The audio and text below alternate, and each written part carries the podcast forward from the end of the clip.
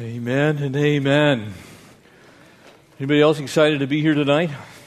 I am.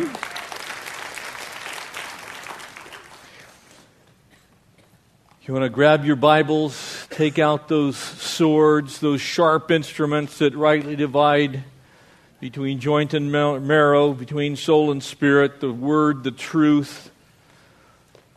Turn to chapter 2 here in the book of Revelation as we continue with the seven churches, our third part, the second church, the church at Smyrna. As you look at this second church period, as we make sure that we understand each time, there's that practical part, there's that perennial part, and there's that prophetic part of each one of these churches. And tonight, the persecuted church, that church that was the first century after the apostles. A church that suffered greatly under the persecution of Rome. A church that is typed in our world today in the persecuted church in Iran and Iraq and in China. We know very little of this type of life here in America. We know very little in general about persecution, period, because we've lived in such wonderful blessing, even in the midst of great difficulty. Even if you take into account the various wars, beginning with the Revolutionary War, all the way up until our modern day and time, and those uh, military engagements that we've had throughout the history of our country, nothing that the U.S. has ever gone through uh, compares to the persecution of the first century church as far as Christians are concerned. Because the Christian church then was nearly obliterated, it was nearly wiped out. And in fact, it was generally a death sentence to be known as a Christian. And so, this church, exemplified here in the church at Smyrna, existed from around 100 AD to about 312 AD, and it was a very fearful church, as you might imagine, in that sense, practically. If you happen to say, hey, I, I belong to the church at Smyrna, that's the equivalent of saying, hey, Romans, come kill me. It was a very ritualistic church. There was a lot of hocus pocus that went on in that church because the church itself tried to blend in, it tried to fit in, and it was in a very Greek city. But mostly it was the persecuted church. And so tonight, we'll pick up in verse 8 down through verse 11, the church at Smyrna. So let's pray and ask God to work in us through His Word tonight. Lord, we have come again just to deposit ourselves in your presence. Lord, to invite you to speak into our lives. And Father, tonight as we take a brief respite from a busy week, Lord, as we try and turn off the things that uh, happened at work today, Lord, maybe the things when we got home, perhaps something going on uh, in our lives, maybe something financial, perhaps uh, provisional, maybe there's something going on with our children. Lord, would you just give us this, this hour? Lord, this little bit of time, this window, this 124th of this thing that we call this day, so that you could speak to us. We have ears, Lord. Let us hear what the Spirit has to say. We ask it in Jesus' name. Amen. Verse 8 And to the angel at the church at Smyrna, write, These things says the first and the last who was dead and came to life. And so he again keeps the theme of remembering that there is one who was, there was one who is, there one who is to come. There is the Alpha, there is the Omega, there is the first and the last. You see the repetitive theme throughout the book of Revelation where Jesus is describing himself as the one and only. None like himself. The one who was dead and came to life. For I know your works he goes on to say. And we'll see each time that we venture into the life of one of these churches that the Lord has something to say about each of them. For five of them, He will say something in response that is very negative. For two churches, he says nothing negative, but simply speaks to their existence and speaks to the life that they live. The church at Smyrna is one of those. This is the shortest letter to all of the churches. And that's because, largely, I believe that their mere existence should remind us of the persecuted church in the world today. There has always been a persecuted church. He says, I know your works. You have a New King James Bible, you'll notice a, a comma there, and tribulation. Not speaking of the tribulation, not speaking of Daniel's 70th week, not speaking of the time of Jacob's trouble, isn't speaking of that day of the Lord spoken of by the prophet Joel. He's speaking of tribulation, trouble, oppression, being pressed in on from the outside. And again, in our world, there are many things that trouble us. There are many things that oppress us. There are many things that go on in our world that we could say uh, we're under some tribulation. So there's been some tribulation in the world all along, but not like this church knew. And notice he says poverty. But to help us understand it, but you're rich. If you have the Lord Jesus Christ, you are fabulously wealthy. You may not have anything in this life, but you have the one thing that matters for all eternity, and you are rich. Amen? And for us, I think it, we need to remember that frequently and often because we associate wealth and richness with material things. We, I, am I'm, I'm surprised at how many, you know, books and magazines, and, and if you travel and you go, you know, one of the the only things you can do at an airport is wander through the, the magazine racks, right, there in the airport. And you like, you know, famous yachts and famous planes and famous guns and famous whatever. And you know, the most expensive this in the world, the most expensive that in the world, and the biggest homes, and then there's log homes, and then there's fancy homes, and it's just like everything is, is materialistic driven in our country. And again, if you have money, praise the Lord God. He gave it to you for a purpose, He wants you to use it for His glory. It's not to, to shame anyone who has resources at their disposal, but they are still God's resources. They belong to Him. They're always going to belong to Him. It all belongs to Him. The problem with most people is they, they look at the world through the world's eyes and not through the Lord. And so when they see something that equates to what we call riches, they think that that person is rich. These were some of the most destitute people who have ever lived on the face of the earth. They faced persecution much like the Yazidis have done in Iraq recently, much like the Syrian Christians in Syria, hiding in fear for their lives, cowering underneath great oppression, much like Pastor Saeed is, is doing currently, imprisoned for his faith in Iran.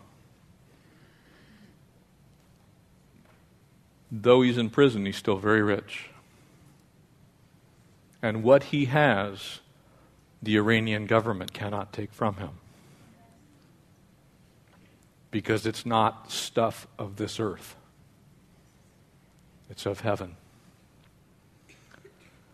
I know your works, your tribulation, and poverty, but you are rich. And I know the blasphemy of those who say they are Jews and are not but are of the synagogue of Satan. And I want to make a very clear distinction. God's people, God's chosen people, the Jewish people, are still God's chosen people, the Jews. They are still the people of promise, they are still the people of the covenant, and one day all Israel will be saved. But during this day and time, much like the time of Jesus, the greatest antagonists of the early church were often people of the Jewish faith, not simply Jews by birth, but of the Jewish faith. Because they had lived for centuries believing that they had the one and only way to God. And so it became something very exclusive for them. And so, even in Judaism, there were those in Judaism who had a brand of Judaism that was even more exclusive than what Judaism actually was. Because let's face it, the Jewish people knew the one true God. No one else on the earth had a relationship with Jehovah God the way the Jewish people had a relationship. No one else had the temple. No one else had the sacrifices. With no one did the Lord wander in the wilderness for 40 years save the Jewish people. No one else had his presence. No one else had his word. And so they were a very, very, very specifically and wonderfully blessed people. And so, as God made the covenants, beginning with the Abrahamic covenant, going through the Davidic covenant, as he was making through these, covenants with the, the children of Israel, they, they really did reach a place to where they knew they were special.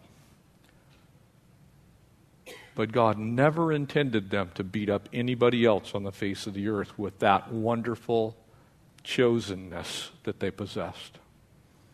They were supposed to be the light to the world. They were supposed to believe in Messiah and then take the voice of the Messiah into the world. And instead, they rejected the Messiah when he came. And so he says to these Jews, who were no doubt Jewish by birth, but were claiming to speak for Yahweh look, your synagogue is a synagogue of Satan. You don't want that on the door of your church. Not a great name. And notice how he now goes on to settle down this fearful church. Do not fear any of those things which you are about to suffer. And notice the spe- specificity with which he speaks. You're going to suffer. It, it, it doesn't leave open any room that there isn't going to be suffering. There's going to be suffering. These things which you are going to suffer. And it's coming quick. For indeed, the devil is about to throw some of you into prison. And that would happen. That you may be tested. Now, I'm not sure if you catch what that actually says or not. That says that God's doing the testing, doesn't it? Because He obviously knows it's going to happen. He says, You are going to be tested. I know this is going to happen. I'm going to be there with you. He even says you'll have tribulation for 10 days, but be faithful unto death. That's a pretty harsh sentence when you think about it. Some of you are going to go to prison. You're going to have tribulation 10 days, and the word that's translated there, days, is not the normal word that we would have days. It means a period of time, unspecified like a, a day worth of weeks or a week's worth of years, as in Daniel's case in Daniel chapter 9. It's speaking of a period of time that will be defined by something else going on. Be faithful unto death, and I will give you, notice, the crown of life, the victor's crown. I will give you the Stephanos. I'll give you the crown of that person who overcomes. For he who has ear, let him hear what the Spirit says to the churches. That he who overcomes shall not be hurt. And notice, first occurrence here in the book of Revelation, by the second death. And we'll look at that in some detail in a bit. A brief history of this area of the world. Again, remember, this is largely modern day Turkey.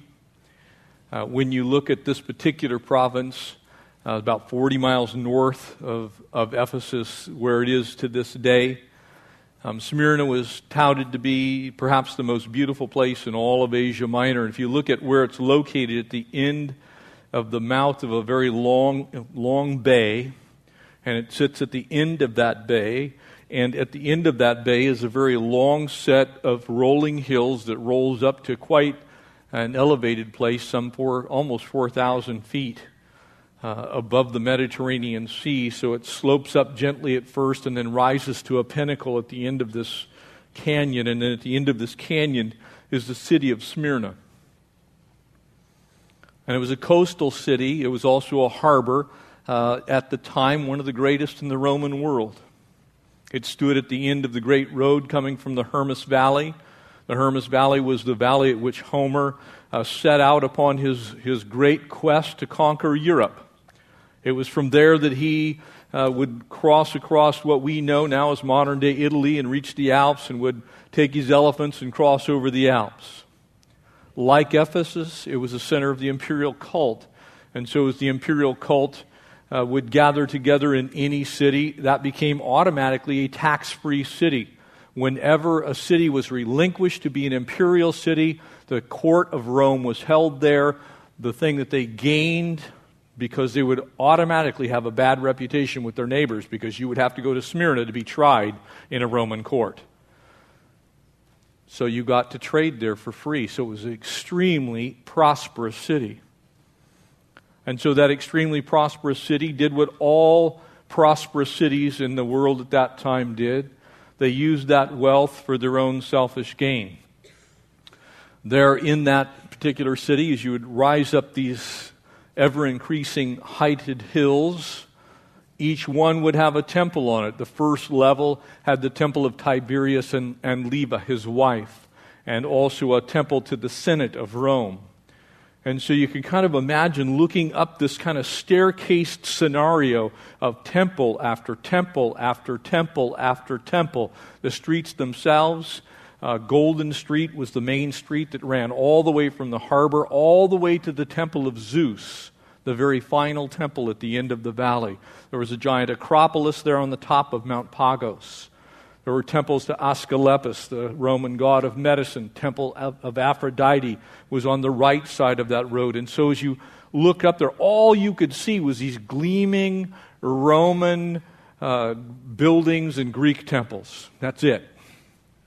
And so naturally, when you came to the city, you couldn't help but be in awe of what had happened through the fabulous wealth of this governing body.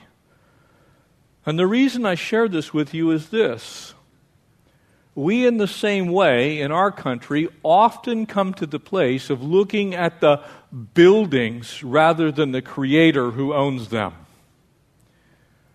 We get the same view sometimes. We look down our streets at our homes. It's pretty hard not to travel to a major metropolitan area in the United States and look up at the fabulous skyscrapers. Ever been to the top of the Sears Tower, whatever they're calling it this week? They change its name seemingly every other week. Somebody buys the advertising on top, and so you get to name it. And look out across the Great Lakes. Incredible view monumental accomplishments of mankind. But how many people live in poverty because of the wealth that's tied up in that beauty? Saw an advertisement today. Uh, Walmart, I understand, is going to be spending a billion dollars in raising wages and training and college education for their employees. Would that every corporation in America would take their profits and do those types of things. That would be very, very helpful. But that's not the way the world is wired. It wasn't then, it isn't now. And so, as you looked at that area of the world, life in Smyrna was really good. And interestingly enough, the largest uh, athletic venue in the ancient world was in Smyrna. They had a stadium that sat about 20,000 people.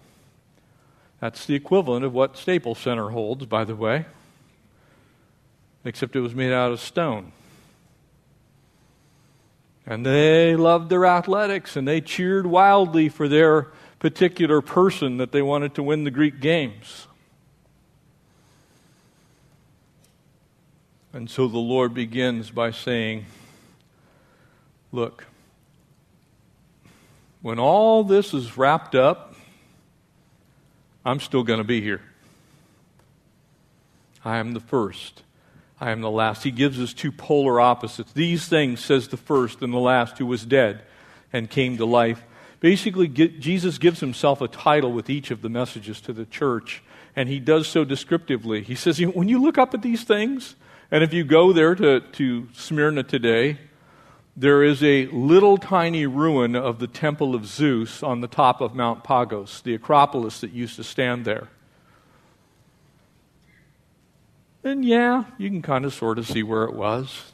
And there's a few columns left of it. But our King reigns. And so Jesus is saying, look, when it's all said and done, this place will fade out of history. But you who overcome, you'll receive the crown of life. You're going to outlive these beautiful buildings that you see. And to help explain that, he says, Look, I'm the one who was dead and came back to life. So he gives us two pictures one who is literally life eternal, the one who conquered death, who was dead and is alive. In his humanity, he rose from the dead. In his divinity, he paid the price for our sins. He did two things, and in doing so, he conquered the one thing that almost all human beings fear the most, and that's death. You want an interesting thing to Google sometime? Google famous last words and find out what matters to people. I saw one from Desi Arnaz. You remember, if you're old like me, you remember I Love Lucy, Desi Arnaz, and his wife Lucy. On his deathbed, he said, I hope the show does well. That's kind of a lame thing.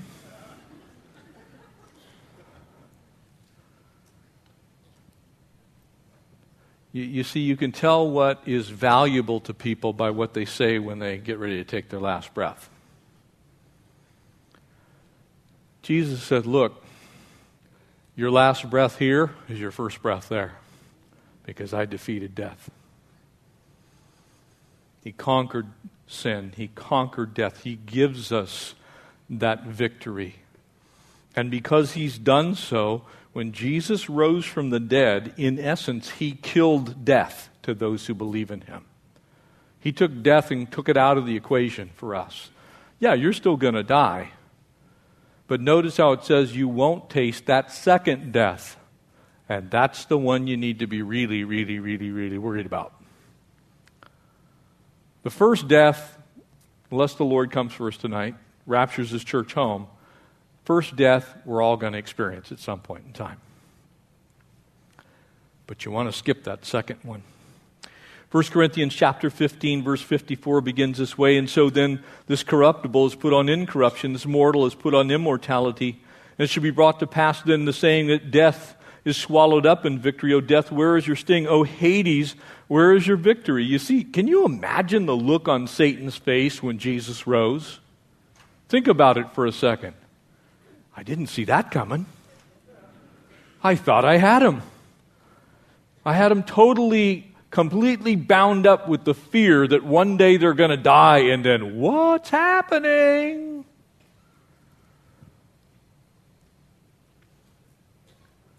For the sting of death is sin, and the strength of sin is the law. I love that. You see, Jesus took care of the law for us. Amen. Aren't you glad he took care of the law for you? Because if we're still under the law, we're all dead, still in our trespasses and sins. You're not keeping the law, neither am I. It's not going to happen. You'll be driving down the freeway and somebody will go by in a nicer car than yours, you'll have another God before him. Amen? Think about it for a second. Think about the things that you think on.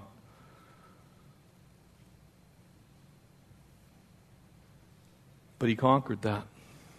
But thanks be to God who gives us the victory through our Lord Jesus Christ. And therefore, my beloved brethren, be steadfast, immovable, always abounding in the work of the Lord. knowing that your labor is not in vain in the Lord. Your suffering's not in vain in the Lord. Your perseverance not in vain in the Lord. The stuff that you go through in your life is not in vain in the Lord. If you're in the Lord, this life is not in vain. But without Him, this life is nothing but vanity. Amen? It really is. Without the Lord, this life that we live on this earth is about as vain as anything gets in the universe. Think about it. If the only thing that you're alive for is to accumulate stuff that was made by somebody who wants it to fall apart, right? So that you can buy another one. You, you live in a house that, if you're really fortunate, maybe is going to last until you, you know, you kick the bucket. You go in and, you know, now in order to get good food, you have to buy stuff that, you know, free range chicken breast, 175.95, you know. Honey, look, I got the organic broccoli and we can't make our mortgage payment. If this is all there is, we're in trouble, amen? That's why when people say, wow, you know, I live for this or I live for that, if you're not living for Christ, you ain't living. So the Lord is trying to put this into perspective for the people in Smyrna because their life was going to get seriously ugly.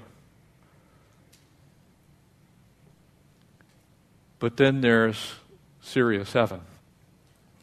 And so he gives them that heavenly perspective. He says to them, I know your works. Notice what he, he gives them here.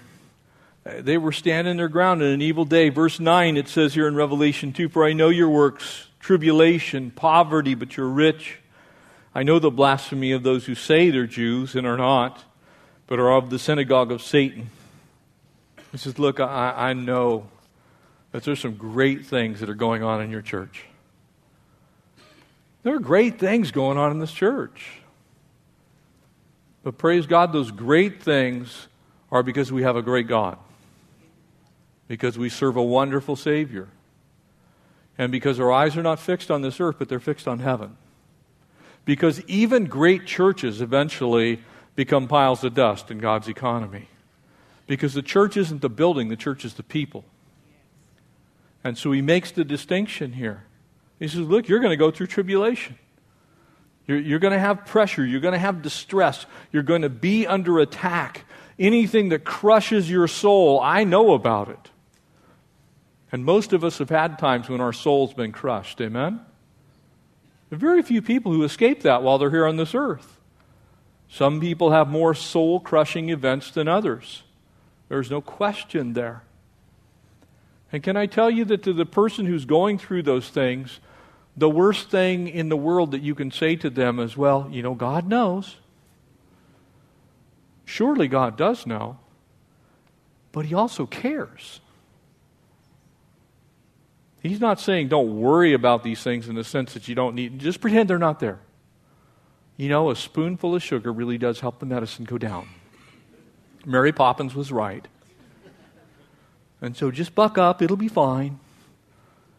No, he's not saying that at all. He's saying, look, you're going to go through serious bouts of depression. You're, you're going to have everything that you hold dear stripped away from you. Your life, if you look up horrible life in the dictionary, your picture's going to be there. But it's only for a time. And he says, Fear not, because I've overcome that. The word that's used here, the Greek word that's used for poverty, actually carries the connotation of destitution. There are two of them. He's using the Greek word toshas here. And that particular word means you have nothing. You're, you're going through dumpsters looking for food. You got nothing. We have those people in our world today. Then it was the average state of people. You know, I was back in the former Soviet Union when it was still the Soviet Union, and you traveled into what were then still the Union of Socialist Republics, the Soviet Socialist Republics. When you would go into a grocery store, the, the way things worked is they'd build these huge grocery stores that looked exactly like grocery stores here. They kind of had the Costco vibe almost. But before the fall of the, the Iron Curtain, when you would walk into those grocery stores, there would literally be entire aisles of exactly the same product. It'd just be like nothing but cans of beans down one aisle. And so when you walked in, you'd look at it, wow, this is a really well stocked grocery store. And you realize there were eight things in the whole store. And it was 100,000 square feet of it. And I remember sitting there thinking and going, these guys look like they're rich, but they're absolutely destitute because there's only so many cans of beans one should eat. Amen? You know, just like pushing your cart home. You see, it looked really good. And when you looked at the people in Smyrna, you live in Smyrna? You know, oh, you live in Bel Air? And again, please don't take offense if I happen to name your city. I actually got a letter from, well, you said this about PV. I'm not trying to blaspheme you if you live on the hill. I'm simply making the statement that there are places that are nicer than others. Amen? In that sense. But when you get to heaven, you're not going to remember. Nobody's going to be, man, I sure wish I was back in 90210. You're not going to be thinking that at all. You're going to be going, uh, tribulation, what? But these people had genuine poverty. They lived in a prosperous city, to be sure, but they were absolutely destitute, even in that absolute opulence that was around them. And if that wasn't bad enough, they were religiously persecuted by people who should know better because they had been persecuted. Isn't it crazy when you think about the Jewish people persecuting anybody when their whole history is a history of being persecuted? And yet they did. And before we point fingers at anyone, we're all capable of doing that. Let me ask you this question How many times have you developed an absolute aversion to something that you yourself used to do? And now when someone else does it, all of a sudden it's like, whoa, can't believe they would do that. I mean, oh, that's right, I used to live that way. So, all the Lord is trying to do here is say, look, these guys were persecuted from every side you can imagine. And the Lord didn't miss any of it. And even though these Jewish people claimed to be the descendants of Abraham, Isaac, and Jacob, they weren't acting like God's chosen people. You see, even today, some people are pretenders. They call themselves Christians and they're of the church of Satan. And I mean that quite literally. I'll speak a little bit to that issue in a couple of weeks on Sunday. It's crazy the things that pass in this world for churches. And so God says, Look, you can be rich without wealth. You can be a victor even when it looks like you're a loser in me. Paul capped that thought off in Philippians chapter 2, beginning in verse 7. He says, Those things which were gain to me, those things which everybody would look at and go, Man, that's a big deal. I mean, you got the big promotion, you have the corner office. Notice you're driving, you know, a really nice car. You've got a, a, a nice house. You've got all those things. Those things are gain to me. I have counted loss for Christ. Yet I indeed count all things lost for the excellence of the knowledge of Christ Jesus as my Lord, for whom I have suffered the loss of all things. And I count them as rubbish. And the word that's translated there, rubbish, in New King James is actually manure. I count them as manure. Useless, that I might gain Christ to be found in him, not having my own righteousness, which is from the law. remember, Paul was a Hebrew. And he believed for a vast majority of his life that righteousness came from being a Hebrew, being right with God through the Jewish faith. He says, But I just want to know the power of his resurrection. When we think about our own relationship with the Lord, it, brings us to another place. And that's a place of no fear. When I think of who I am in Christ, I mean, seriously, think about it for a second. If you're here tonight and you know the Lord Jesus as your personal Savior, He is your Lord, this world has nothing it can threaten you with. Because ultimately, what's the worst thing that can happen to you if you're a human being as far as the world's concerned? You die, right? Somebody walks up to you and they, they pull out a gun and they say, Look, give me your wallet or I'm going to kill you. Even if they kill you, you win. Think about it. I'm not suggesting it isn't a bad thing. I'm not suggesting it won't bring harm and hurt and all those kind of things. But at the end of the day, for a believer in Christ, to leave this earth is to be present with the Lord Jesus. And so he's giving them this incredible eternal perspective in the midst of intense persecution. Do not fear any of those things which you're about to suffer, for indeed the devil is about to throw some of you into prison that you may be tested. And you will have tribulation for 10 days, but be faithful unto death, and I'll give you the crown of life. Look, I know these things are coming.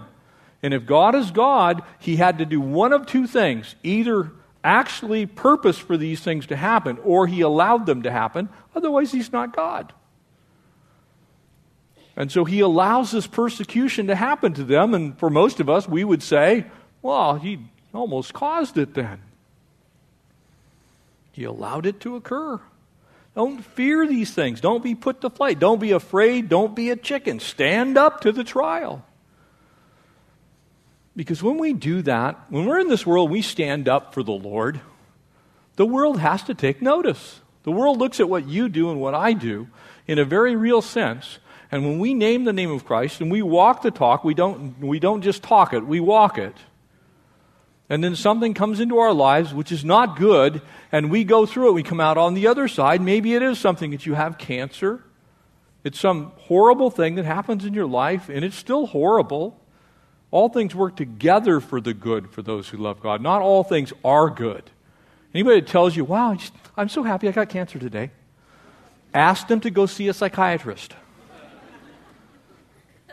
Getting cancer is not something to be happy about. However, God can even work that together throughout the period of one's life, throughout the time you're on this earth, for some type of eternal good both for you and for those around you and for the witness of the Lord in this world. That stuff can be bad, but it can still be used for good, work together for good. And so he's really saying to them, look, these things are going to work out for your good. In these tests, your true your character is going to come out. These 10 days that are being referred to here, I believe, are actually 10 periods of, of church of time during this church's existence. And if you look at the history of the Caesars during that time, for the next 10, they would begin in the time that this was written, the time that John uh, writes, up until the time his, his life was uh, thrown into prison. You would have had Nero uh, there on the throne in Rome. And that was a time of great persecution. Followed, following him was the Emperor Domitian. Domitian, uh, basically, his rule ran out about the time John finished this letter as the Lord's uh, re- recounting it to him to, to send to these churches. Following him would be the great emperor Trajan. If you go to Rome today, you can see Trajan's tower. You can actually go there. It's 134 feet tall. It has this uh, encyclical mural that goes all the way around it, carved in, in all these stone panels of his great victories. And he conquered uh, most of Europe at the time. But in doing so, he also burned St. Ignatius at the stake. Uh, Domitian is the one who banished John to the island of Patmos. Uh, Nero used to burn Christians alive and feed them to the lions in Rome. Marcus Aurelius would come on after that. His favorite thing to do for entertainment was to behead Christians. And then he would place their heads on pike poles along his road into his royal garden. Give him some type of fun, I suppose. After him was Severus. Uh, he again got in the habit of burning, crucifying, and taking Christians into the, into the arena to be used as gladiatorial uh, targets. Maximus followed him. He also executed Christians. Uh, Decius, who would follow, and each one of these got more and more severe with the type of uh, attempts to wipe out Christianity. Valerian uh, was the one who executed the bishop of Carthage. And finally, Diocletian, the last of all the emperors, the tenth one, uh, by the time he came on the scene, he's the one that was actually responsible for burning every last copy of the scriptures that he could get his hands on. So not only did he kill the Christians themselves, but he attempted to wipe out the Word of God.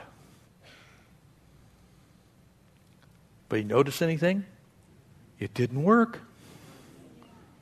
We're still here, and they're real gone. You see, in God's timing, that was actually a brief time of tribulation that we experience here on earth. It didn't seem brief to those who were going through it, I guarantee you that. But in light of eternity, it's a brief time. Our lives are a brief time. That's why James calls them a vapor, right? Your life is but a vapor. You're here for a moment, you're gone tomorrow. Doesn't matter how long you live, it's not very long in light of eternity. Amen? So, no matter how long you suffer, it's not very long in light of the glory that you're going to experience, is what's really being said. So, don't fear. Because the worst thing the world can do is take your life. As horrible as that is, it's nothing in light of the glory that you're going to receive. Amen? That's why 2 Corinthians, Paul calls it our light afflictions for a moment. But it's working in us a far more exceeding weight of glory. It's only for a time. He goes on to say, Look, you just be faithful unto death. That's your job. That's really our job while we're here on earth. In a nutshell, we're here to be faithful unto death. To work these things out in our character, to allow God to use us for a period of time. And so, as we think on these things, faithful Christians are the ones who are going to receive that Stephanos, that, that victor's crown. And I don't know about you, can you imagine what it's going to feel like to receive a crown from the Lord Jesus? Uh, I happened to, you know, when I was in high school, I was did fairly well, and I was a national merit scholar and did uh, Washington Lincoln Laurels for Leaders and all those kind of things. And uh, during my senior year, I was in the the state senate for you know for youth leadership and all that kind of stuff.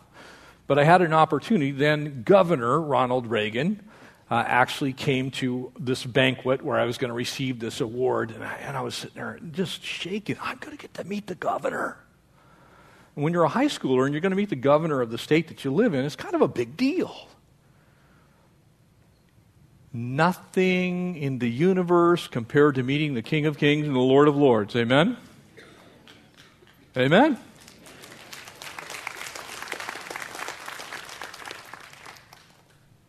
I've been around all kinds of people in Washington, D.C. If you come in my office, you'll see me with pictures of Governor Huckabee and Connie and I and all this kind of stuff.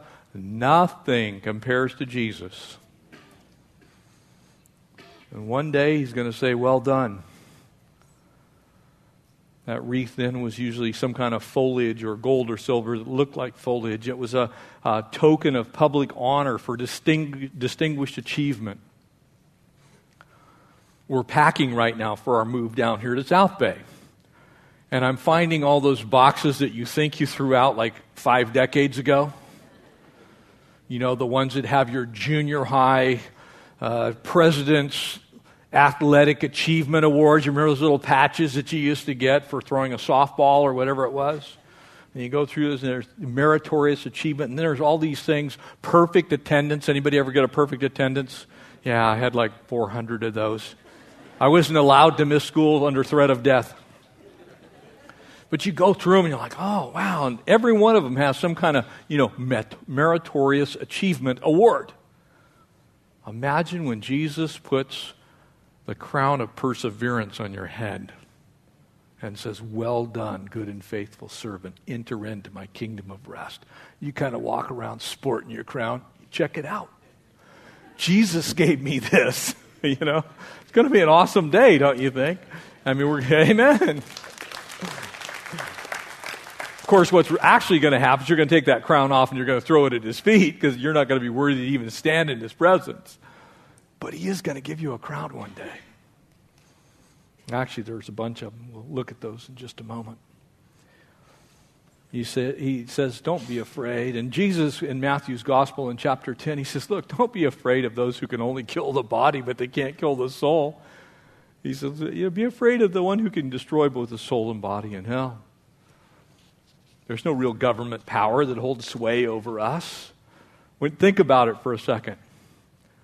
Now, by the way, every Christian needs to absolutely get out and vote. Vote for Jesus.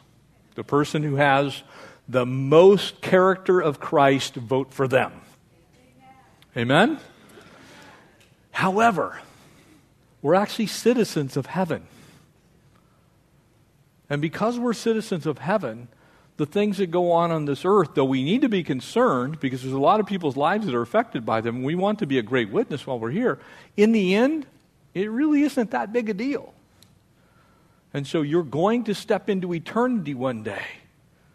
And so, what we need to really be concerned with is those things which are heavenly. Those medals we're going to get for distinguished service. There are actually five crowns that are mentioned in, in Scripture the incorruptible crown, there in 1 Corinthians chapter 9. A crown of rejoicing. Man, do I want a crown of rejoicing? I can't wait to get that crown. I don't know what that crown's actually for specifically in my life, but I know if I have it, I get to do it. And I'm really, really looking forward to just rejoicing because we go through a lot of tough things while we're here on this earth. Amen?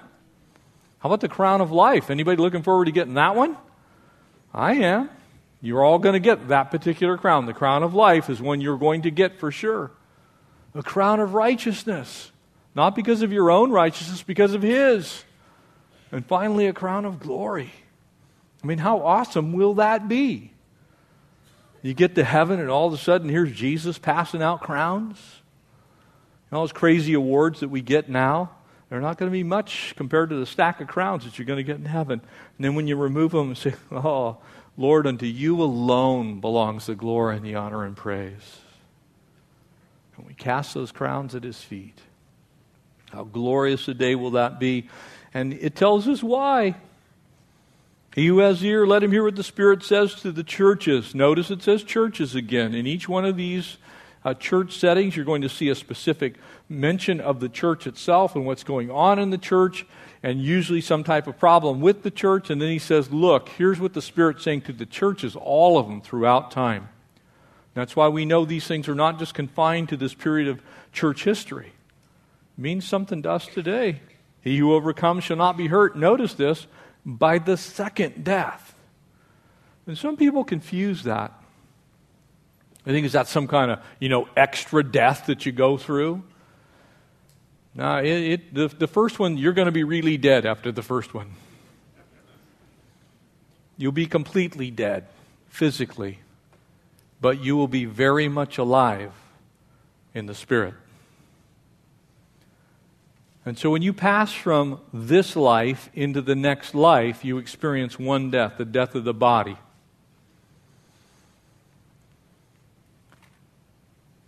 And so Jesus says, Look, you need to listen up. How's your hearing?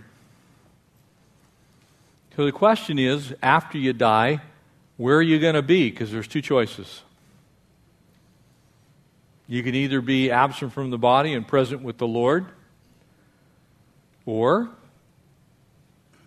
you can spend some time in Hades, followed by the great white throne judgment, and being cast eternally into hell. And so, that first death, we die physically. The second death, we die spiritually, eternally, forever, if we don't receive the Lord Jesus. So, the second death is very much worse than the first death. No other church, no other individual, no person can receive Christ for you.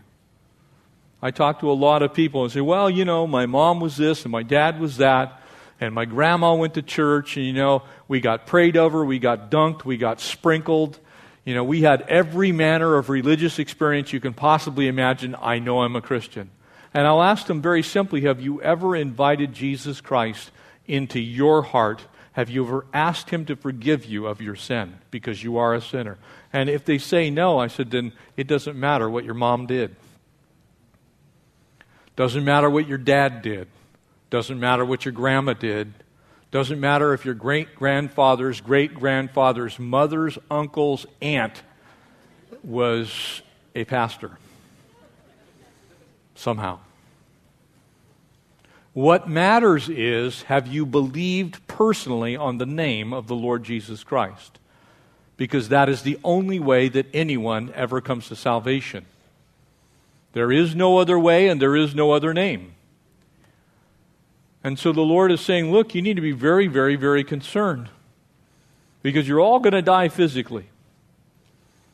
The question is, will you be an overcomer eternally? And there's only one way to accomplish that. That's by knowing Jesus Christ as your personal Lord and Savior. And that does not happen by osmosis.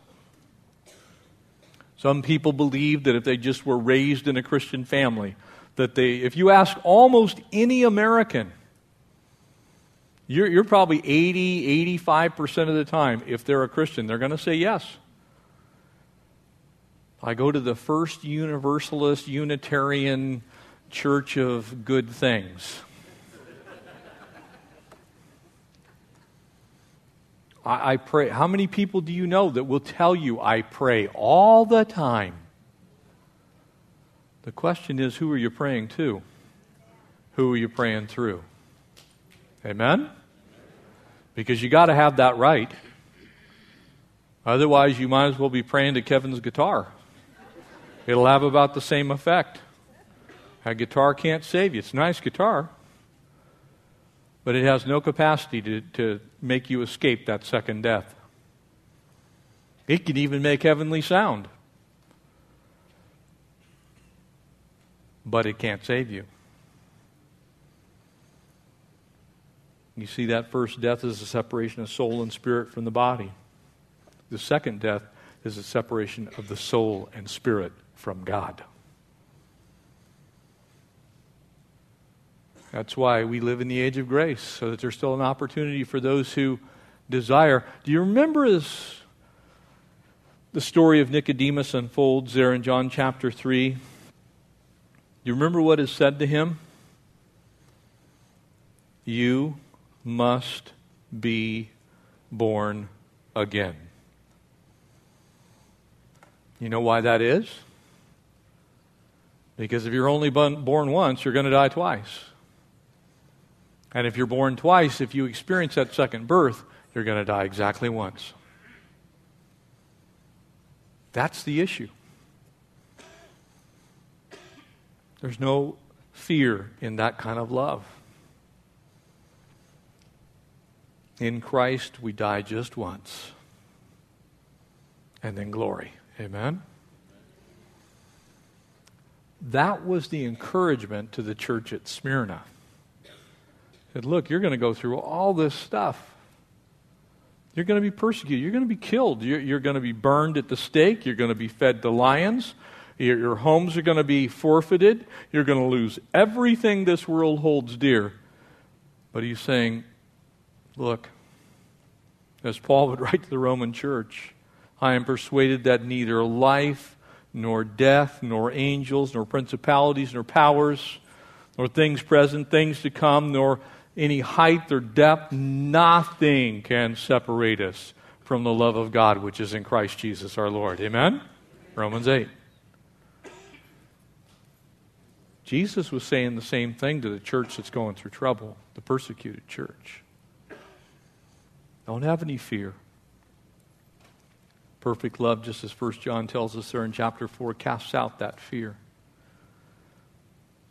And so, as we think on these things, really the key is you're born once, you're born twice. That's the real question for all of us.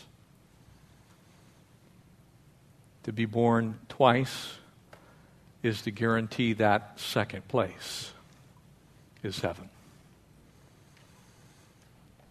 You want that. If you don't have that, there is no time like tonight to square that away. Going to have the worship team come back up. And as they come up, have some pastors come down front. I want to challenge you. If you're here tonight you've never received Jesus Christ as your personal Lord and Savior, there is no other way to escape that second death. He is the only way, He is the only truth, and He is the only life, and no one comes to the Father but through Him. And so we're going to pray as the pastors come forward. If you're here and you need to do some business with God, I want to strongly encourage you don't leave this place without Jesus. You head home. Tomorrow is promised to no man, to no woman. You don't know. But I know this what my Bible says is we're overcomers in Him. What my Bible says is if you believe on the name of the Lord Jesus Christ, you'll be saved. Let's stand.